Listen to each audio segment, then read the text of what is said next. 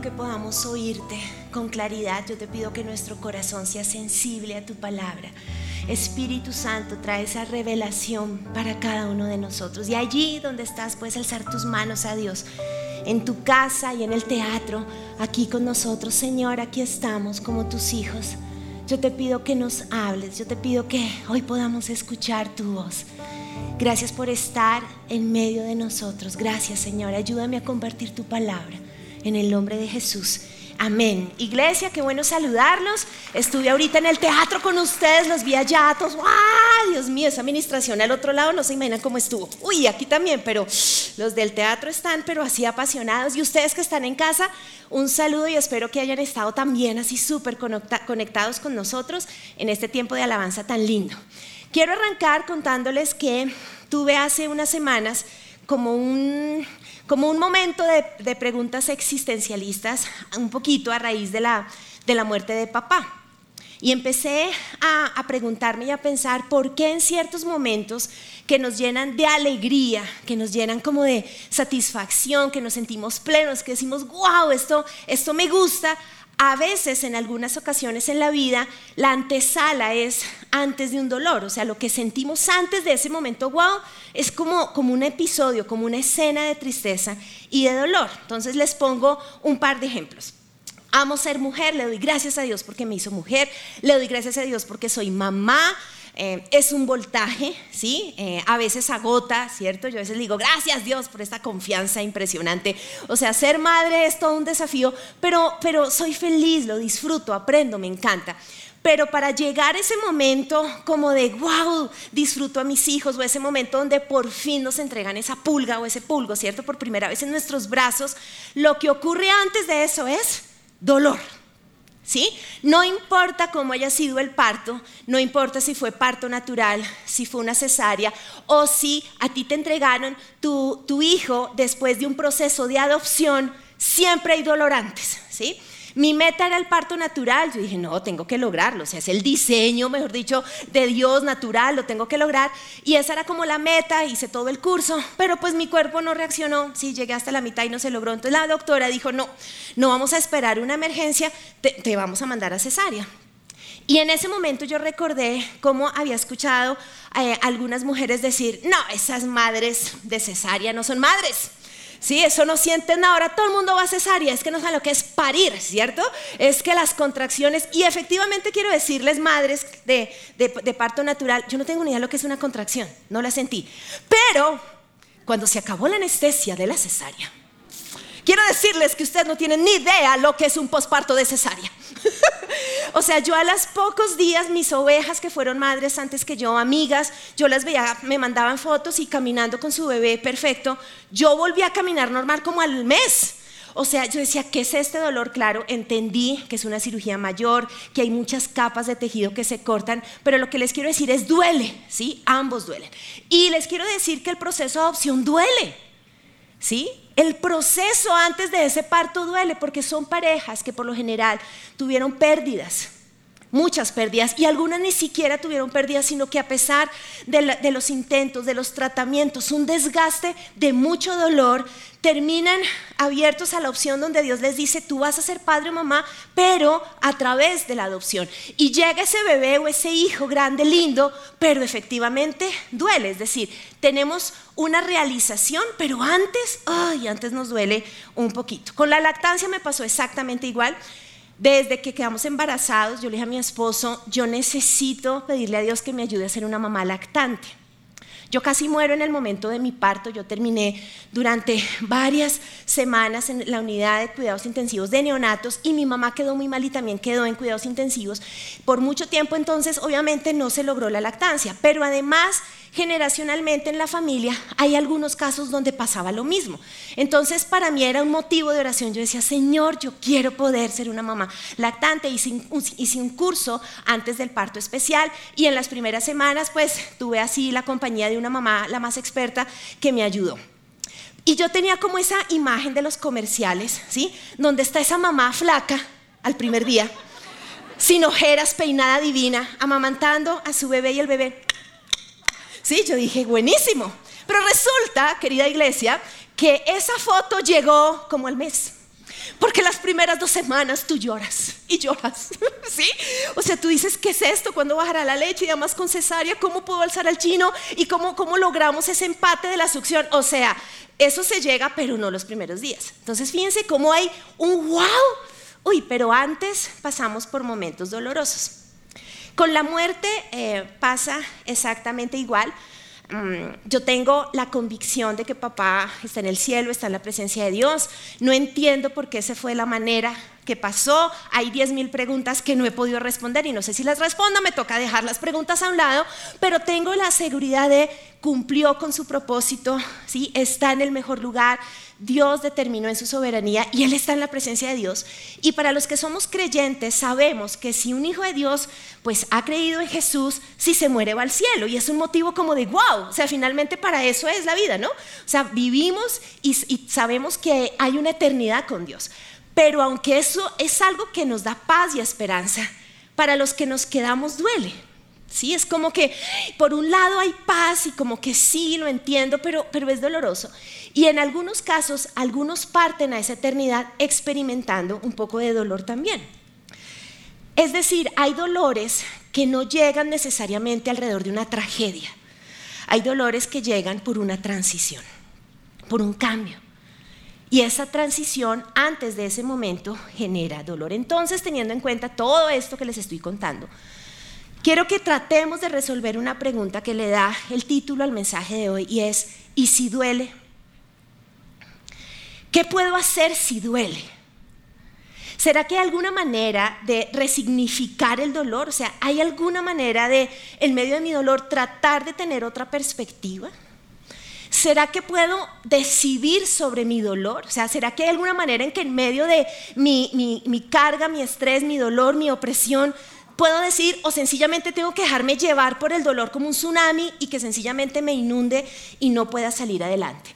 Pues hoy vamos a ver en la Biblia una historia donde vamos a ver uno de los momentos más dolorosos que experimentó Jesús. Antes de este momento, ¿qué está ocurriendo? Jesús está en la última cena con sus discípulos. Jesús preparó ese lugar, mandó organizar el menú, eh, el lugar. Él, tenía, él quería ser ese anfitrión, prepara el lugar y están comiendo. ¿Sí? Él habla, comparte, les da los últimos tips, ya les dice, ya se acerca la hora de que yo vaya a morir, les da como sus últimas enseñanzas, les lava los pies a sus discípulos, es un momento donde comparten, Jesús se toma foto, eh, para la historia de Instagram, es decir, es un momento súper chévere.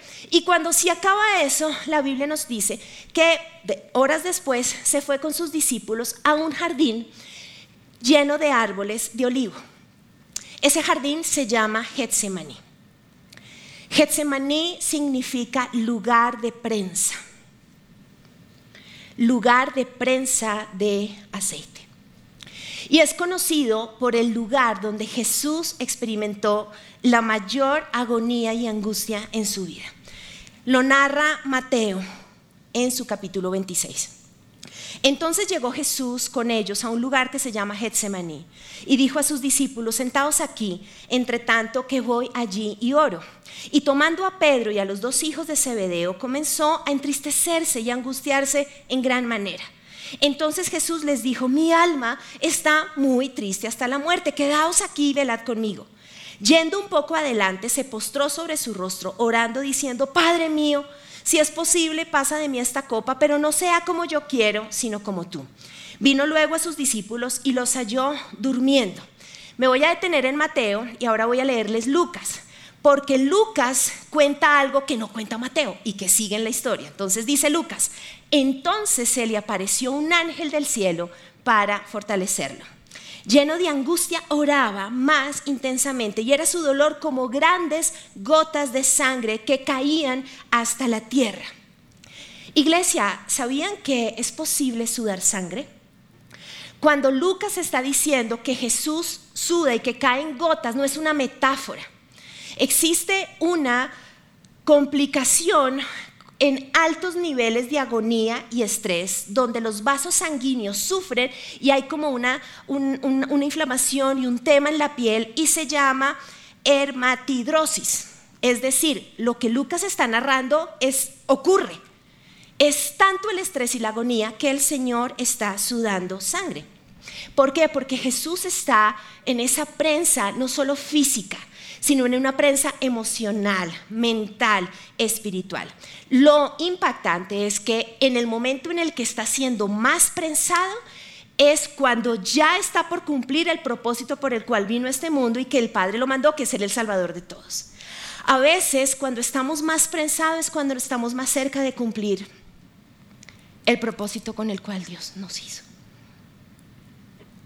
Jesús entiende tu Getsemaní porque estuvo en momentos de soledad, agonía y tristeza.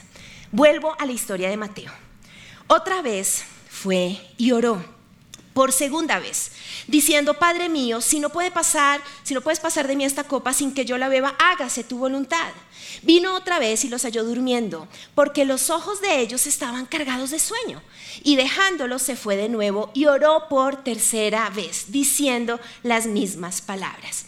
Jesús está a pocas horas, a pocos días de experimentar la mayor gloria que nos podamos imaginar. Va a recibir una autoridad mayor, va a ser ungido a otro nivel, es decir, Jesús va a vencer la muerte, Jesús va a vencer el poder del pecado sobre el hombre, va a vencer al enemigo. Jesús en la cruz va a abrir el camino al Padre para que la creación por fin se, se reconcilie con su Creador. Está abriendo la puerta a la eternidad para que podamos al morir pasar una eternidad con Él.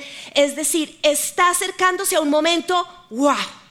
Pero antes que hemos leído, le duele. Y dice, ah, si se pudiera, sería increíble que pasara, que pasara esto y que no lo tuviera que vivir. ¿Qué hace entonces Jesús en su dolor? Y hoy vamos a ver cuatro cosas que nos enseña esta historia, que nos enseña Él y que podemos aplicar en esas áreas donde tal vez tú estás en Getsemaní. Jesús abre su corazón al Padre las veces que lo necesitó. Y así he llamado mi primer punto. Abre tu corazón al Padre las veces que lo necesitas. Siempre cuando había leído y escuchado esta historia, mi atención se enfocaba en que tres veces Jesús fue, a sus tres discípulos cercanos y los encontró roncando. Era como mi, mi atención. Pero al hacer el mensaje sentí enfocarnos, el Espíritu Santo me llevó a, no pienses en los que durmieron, sino en tres veces leímos que Jesús hizo la misma oración. Porque a veces yo he sentido que digo, ay Dios, otra vez con lo mismo, qué pena yo creo que tú dices, otra vez Natalia orando por lo mismo, pero en este pasaje vemos que tres veces Jesús hace la misma oración y dice con las mismas palabras, ¿por qué? Porque lo necesita. Entonces, las veces que tú necesites abrir tu corazón, ora. Abre tu corazón para que Él pueda recibir tu dolor y tú sientas que eso está saliendo de tu vida, las veces que lo necesitas. Ahora, termina de orar Jesús y llega el arresto. La Biblia nos dice que llega un grupo de soldados, eh, líderes judíos, sacerdotes religiosos, y en ese momento que es arrestado ocurre algo que nadie se, se lo esperó, algo inesperado. Y lo narra Juan, Juan en su capítulo 18. Entonces Simón Pedro, que tenía una espada, la desenvainó e hirió al siervo del sumo sacerdote y le cortó la oreja derecha y el siervo se llamaba Malco. Jesús entonces dijo a Pedro, mete tu espada en la vaina. Quiero que se imaginen esa escena porque tuve dos preguntas. ¿Qué hace Pedro con una espada? ¿Por qué Pedro está armado? Les pregunto, ¿Pedro era un soldado? ¿Pedro era un matón? ¿Pedro quién era? Un pescador. Muy bien, los de teatro me están respondiendo, aquí los escucho muy bien. Pedro era un pescador. Entonces, ¿qué hace Pedro con una espada? ¿Qué hace? ¿En qué momento se armó con una espada? Ahora, ¿y por qué corta la oreja? Yo tengo una teoría. y es que como llegan estos soldados y llega Malco y empieza el combate y este es un pescador, pues se volvió un ocho y juáquete. Fue un descache. Porque él no era hábil. ¿Sí? Y entonces el pobre Malco quedó ahí sin oreja por eso. Porque Pedro está experimentando dolor y por eso reacciona. Pedro quiere defender a su maestro. Ha estado tres años con él, lo llamó, le enseñó a hacer milagros y aunque Jesús les había dicho, yo me voy a morir, él se siente impotente y ve a Judas que le da un beso para entregarlo. Y además recuerda que antes de la foto de Instagram Jesús le dijo, me vas a negar tres veces. Y además se quedó dormido. ¿Tratan de entender a Pedro? Jesús no es el único que está en Getsemaní. Pedro está en la prensa también. Lo que pasa es que Pedro se está aferrando al dolor y a la presión que tiene. Y el riesgo que tenemos cuando nos aferramos al dolor es que se vuelve un dolor crónico. Y el dolor crónico se vuelve una trampa para nosotros y nos lleva a reaccionar. Pedro reacciona porque le duele. Y nos pasa, nos pasa a todos. Yo entiendo a Pedro porque he tenido momentos donde saco la espada y no tengo ni idea de dónde estaba, pero la saco. Y he cortado orejas. Hay momentos de angustia, de dolor, de enfermedad, de soledad, de dificultades, donde de pronto, ¡juá! que te le corto una oreja a mi esposo con una palabra. En pandemia, recuerdo como a los cuatro meses donde estábamos en esa cuarentena recontra estricta, ¿cierto? Y, y ya estamos en ese ajuste de trabajar en casa eh, en mi caso dos niños chiquitos, habíamos tenido que tomar la decisión de cambiar a nuestra hija mayor a otro colegio porque no, no, no nos gustó el sistema virtual, entonces queríamos lograr realmente un aprendizaje de otro nivel, entonces estábamos con todas esas transiciones y un día tenía eso, más el oficio, más situaciones personales, la casa, llamadas del trabajo, es decir, no fue mi, mi mejor día. Y en la tarde mi hija hacía una pataleta con la profe virtual y yo llegué a la habitación y juáquete, ¿qué estás haciendo? Y mi pulga me mira como, nunca me habías hablado así. Nos pasa. Hay momentos donde reaccionamos porque hay presión, porque algo nos está doliendo. Por eso el segundo punto es, suelta tu espada. La espada que usamos en medio del dolor no es un arma espiritual dada por Dios. La espada que usamos en momentos de mucha tensión es una manera de autoprotegernos. Sí, es una manera de tratar de salvar patria, de hacer algo, pero no es algo que venga del cielo, no es una herramienta que Dios dice, mira, usa esto para el dolor, sino es una manera de yo cómo trato de superar y por eso herimos a otros, porque como el dolor nos inunda, pues hacemos lo mismo, estamos descoordinados y terminamos lastimando a los demás. Es importante no solo soltar la espada, sino confiar en Dios a pesar de que no entendamos las circunstancias. Ese es mi tercer punto. Tres veces Jesús hace la misma oración. Al principio abre su corazón y dice, ay, ay, ay, esto duele, ¿cierto? Si es posible, pasa de mí esto. Pero en las tres oraciones dice, pero que no se haga mi voluntad sino la tuya. Jesús está soltando el control. Jesús dice, sea, si sigo tratando de, entender y de controlar todo, o sea, no lo va a poder hacer. Y es muy importante como un acto de fe tratar de decir, uff, puedo confiar en tu voluntad a pesar de que no entienda todas las circunstancias. Por eso Jesús tres veces ora y dice, hágase tu voluntad. ¿Qué hace Jesús cuando Pedro lastima a Malco? Vamos a leer, está en Lucas 22. Entonces respondiendo Jesús dijo, basta ya, dejad. Y tocando su oreja le sanó. Malco es el último hombre, la última persona que fue sanada por Jesús. Este es el último milagro de sanidad que hace Jesús antes de morir. Jesús no sana a Malco en el salón de Pilatos, Jesús no sana a Malco en el patio donde lo llevaron inicialmente a sus descargos. Cami, ayúdame un segundo, ponte en pie. Jesús sana en qué lugar? En Getsemaní. En el momento donde la prensa está sobre él, él tiene una Y que tú y yo tenemos. O toma la espada de Pedro o restaura la oreja de Malco. Mi cuarto punto es, sé un restaurador de orejas. Podemos decidir en medio del dolor que hacemos, espada o pegamos orejas. ¿Por qué? Porque el amor, iglesia, está por encima del dolor. Por eso amamantamos los primeros días así duela. Es lo mismo, porque el amor está por encima del dolor.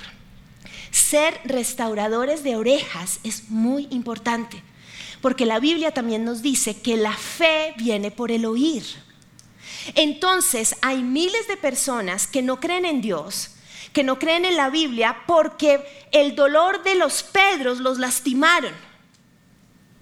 Y entonces les cuesta creer en el amor de Dios. ¿Por qué? Porque la fe viene por el oír. Y entonces es importante entender que somos llamados, así estemos en momentos de mucha presión, a restaurar orejas porque así van a creer en el amor de Dios. Tres días después de las exequias de papá, me levanté a las 3 de la mañana, siento que Dios me despertó, o sea, me desperté así como, como con una cosa en mi corazón. Y se me pasó una película de una situación que había ocurrido en la clínica ocho días antes, que a mí se me borró, o sea, con tanta adrenalina y tantas cosas, pues esa, escena se me había olvidado. A Dios no. Entonces yo me despierto y Dios empezó como a recordarme esa situación. Papá ingresa a, la clínica, deciden hospitalizarlo en la noche y deciden vamos a hacerle todos los exámenes, miremos qué es lo que está pasando. Y como, pues como eran muchos exámenes y además pues no era el tema de COVID, se quería también como guardar eso, lo llevaron al tercer piso y es un piso que se llama de alerta médica, donde lo monitorean, pero está súper cuidado. Ya era tarde en la noche, nosotras con mamá habíamos estado en todo ese proceso y conocí al jefe de ese tercer piso, le dio la entrada a mamá como para que se despidiera papá y después salió a pesar de que no se podían visitas, o sea, el protocolo de bioseguridad, pero me dijo, tu papá quiere verte, me dice que quiere que, quiere que oren, eh, te dejo unos, unos minutos. Y pude entrar y oramos juntos, lo saludé, fue bueno verlo como estable, como, ay, por fin, tranquilo, esta noche que te hagan los exámenes y vemos qué pasa. Y ya ocurrió eso. Al otro día fuimos a visitarlo, pero en el momento que llegamos nos dan la noticia que hace unas horas se había complicado y que estaba en la UCI. Y entonces llegamos a la UCI y cuando se da el horario permitido, mamá entra, lo logra ver unos minutos y después entro yo.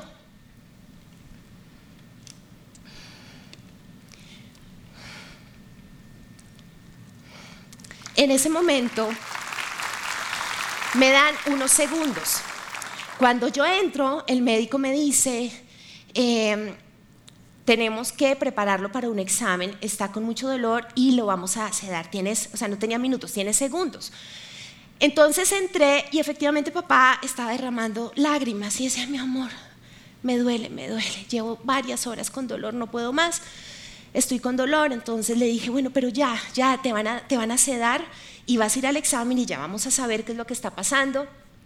Como que se calmó, tuve la, la, videollamada con mi hermano, que ya estaba tomando el vuelo para venir a Colombia, fue como, tranquilo, tranquilo, aquí estamos contigo, y ya empiezan a mover, como a listarlo, quitarle todo para moverlo, y ya no, me dicen, no, ya, ya no puedes estar más acá, y lo empiezan a listar, y papá me agarra el brazo, y en medio de su dolor me dice, el jefe del tercer piso, mi amor el jefe del tercer piso. Y yo, ¿qué pasó?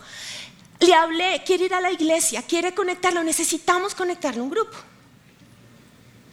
Entonces yo en ese momento le dije, papi, primero lo primero, bueno, no le dije así, es que necesito reírme. Entonces, entonces le dije, bueno, papá, reaccionemos. Primero vamos al examen, ¿sí? Salimos del examen, sabemos qué pasa, seguramente vamos a estar en la UCI unos días más y cuando volvamos al tercer piso me lo presentas y hacemos la movida fresco. Y todo esto así fue así, ta, ta, ta, ya. Esa fue mi última conversación con papá. Eso se me olvidó. Y bueno, lo tuvieron que hacer después una cirugía y bueno, finalmente papá parte a la presencia del Señor. Pero en, esa, en ese amanecer, ¿sí? Yo me acuerdo de esto y siento en mi corazón como de Dios el, ¿qué vas a hacer con el encargo de tu papá? Y lo más tenaz es que lo que sentí fue, no es que no es en el cargo de mi papá, es un encargo de Dios que Dios se lo dijo a mi papá y ahora me toca a mí. O sea, ¿qué vamos a hacer con eso? Y yo dije, no, Dios mío. Y ese, ese martes dije, Señor, ¿qué hago? O sea, ¿cómo encuentro el jefe del tercer piso? O sea, hablé con él tres minutos, tapabocas, careta, uniforme, o sea, ni idea quién es. Resulta que los días después de la cirugía había conocido a una trabajadora social que solo atiende a los pacientes de la UCI y me reconoció porque es de la iglesia. Entonces yo dije, esta es. Entonces busqué a este ángel y le dije, mira, yo sé que tú estás en la UCI, que no es tu piso, pero necesito, busco a este, a, este jefe. Yo me imagino que solo hay un jefe de piso, dice, no, son tres y todos son hombres. Pero dime, dime, ¿cómo es? Y yo, no, pues si era como bien peluqueadito, las patillas, no, todos son iguales. Y yo decía, no puede ser. Entonces eh, me dijo, tranquila, ella ya iba a terminar el turno y me dijo, yo no soy capaz de irme con esto a mi casa. Yo a seguir derecho, espero los turnos y les pregunto y trato de investigar. Efectivamente, al paso de las horas me llamó y me dijo, ya lo encontré, ya te doy el celular. Y esa tarde pude hablar con él. Él no sabía que papá había muerto, él pensaba que o seguía en la UCI o que ya había salido y estaba en otra habitación, en un piso ya normal. Entonces se quebranta en la llamada y me dice, no puede ser. Tu papá me habló de Dios por 20 minutos en la madrugada. No puede ser, me llamó hijo. Eh, yo no puedo creer que Dios me esté buscando así, porque tu papá me dijo, Dios te está buscando. Y desde ese momento empecé a orar por él, por su familia, a tener contacto. El primero de enero vino por primera vez a la iglesia y ayer estuvo acá con sus papás y está en grupo conexión. Eh, papá firmaba sus mails hace más de 30 años con la siguiente frase, hasta que todos hayan oído. No era una frase para un mail, fue su estilo de vida. Papás y mamás, las lecciones de mayor significado, tal vez eterno, no se las vamos a dar a nuestros hijos en los momentos de felicidad. Tal vez vamos a enseñarles verdades profundas en nuestro Getsemaní. Papá me dio una lección tremenda. A mí, a mi familia, a mi hermano, a mamá, en los últimos segundos antes de que ya no pudiera despertar. Podemos decidir qué hacer en medio del dolor. ¿Espada o restauramos? Orejas ¿Se imaginan qué pasaría en nuestra familia o en nuestra oficina o con nuestros amigos si en medio aún de las batallas y todos los problemas que cada uno está teniendo, hacemos un alto, vamos a Dios y en lugar de sacar espadas pegamos orejas? ¿Qué pasaría si pudiéramos ser así y restaurar orejas para que ese otro pueda recibir el mensaje de salvación? Sería otra historia. Y esa es la meta o el llamado que Dios nos está haciendo es, eh, en este día. Y es, guarda la espada y sé mi discípulo. ¿sí? Un discípulo que va a la presencia de Dios y toma la decisión de restaurar a otros para que puedan escuchar el mensaje de salvación. Quiero pedirte que te pongas en pie, vamos a orar allí en el teatro, en tu casa, donde te encuentres, vamos a orar juntos. Y si quieres puedes cerrar tus ojos, como te sientas más cómodo. Y Señor, yo te doy gracias porque tú nos entiendes, Jesús. Yo te doy gracias porque tú entiendes nuestro Getsemaní. Y yo te pido, Señor, que, que en este momento cada persona pueda entregarte ese lugar, esa área en su vida donde estás, está bajo la prensa de estrés, de angustia, de dolor, de opresión.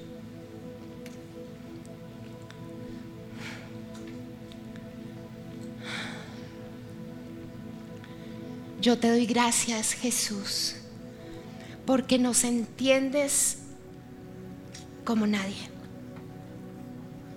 Gracias por ser un Dios que entiende el dolor, Hoy te entregamos nuestras espadas y vas a pensar en qué momento te armaste para defender, para defenderte, para tratar de salir de, esa, de ese Getsemaní, tal vez con palabras, con actitudes. Y no eres un matón, pero lastimaste porque te ha dolido. Señor, hoy te entregamos nuestras espadas. Perdónanos si en lugar de ir a ti las veces que sean necesario y, abrir el corazón y entregarte todo lo que pensamos, a veces nos quedamos ahí pegados a la presión y terminamos lastimando a otros. Perdónanos, Señor.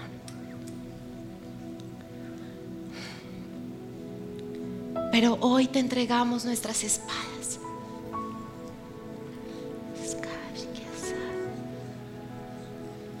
Señor, yo por cada malco que está aquí, en este lugar ahora.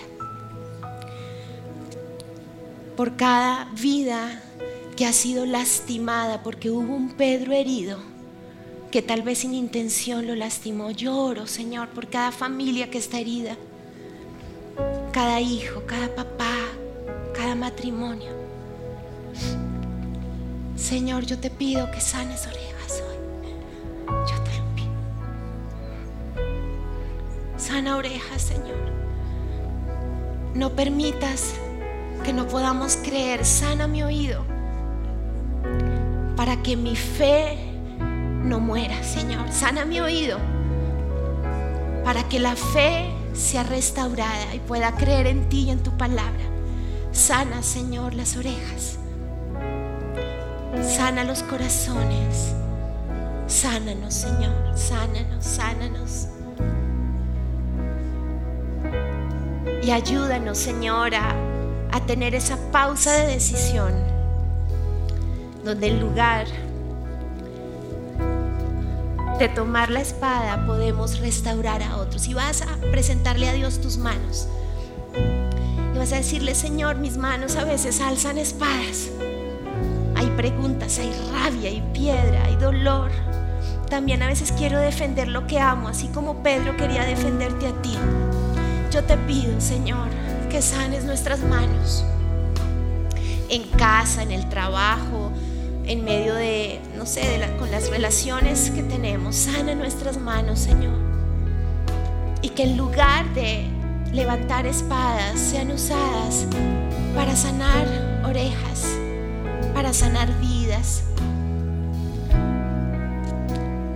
Que podamos dar tu mensaje hasta que todos te oigan a ti, restaurando vidas, Señor. Hoy te lo pedimos y te damos gracias estoy en tu presencia y vuelvo a vivir en los tibios y abiertos brazos de papá,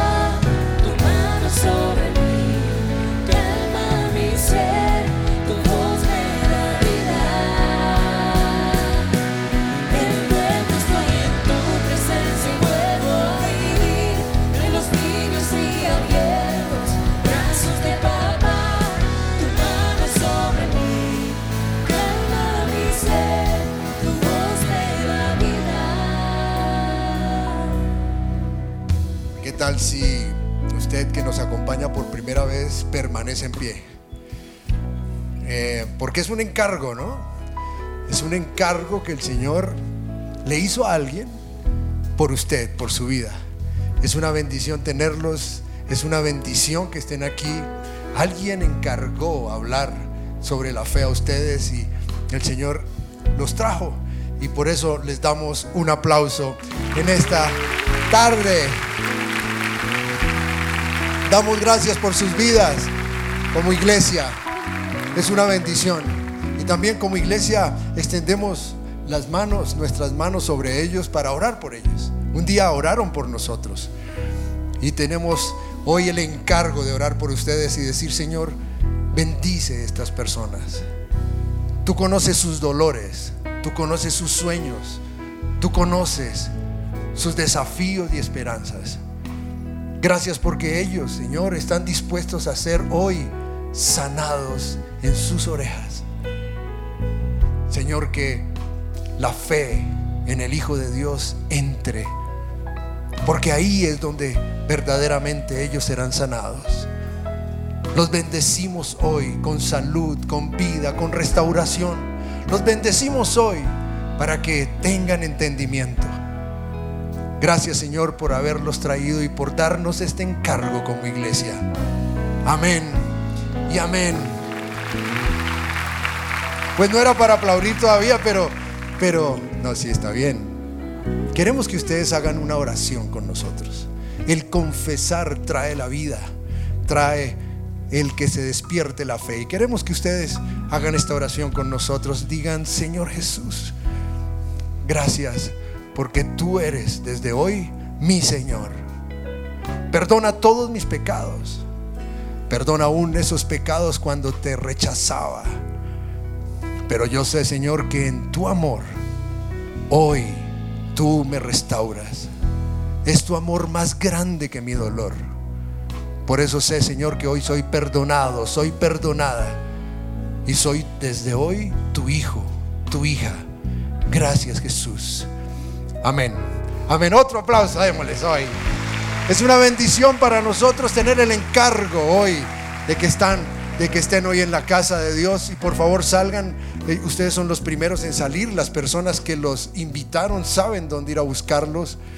Los servidores de la iglesia los están llamando ahí en las en los pasillos. Y usted también que está conectado, por favor, si no ha recibido a Jesús, por favor, es su momento, es su momento. Aquí hay un ¿un qué? Es que un Lore, Lore dice bien, ¿no? Un QR aquí aquí. Entonces, eh, por favor, tome ese QR y lo se contacta con las personas de la iglesia y vamos a tener el encargo de decirle a usted cómo conectarse a la iglesia. Qué bendición, bendición estar hoy en la casa de Dios. Póngase en pie, por favor, porque el Señor nos da vida. Estoy en tu presencia y vuelvo a vivir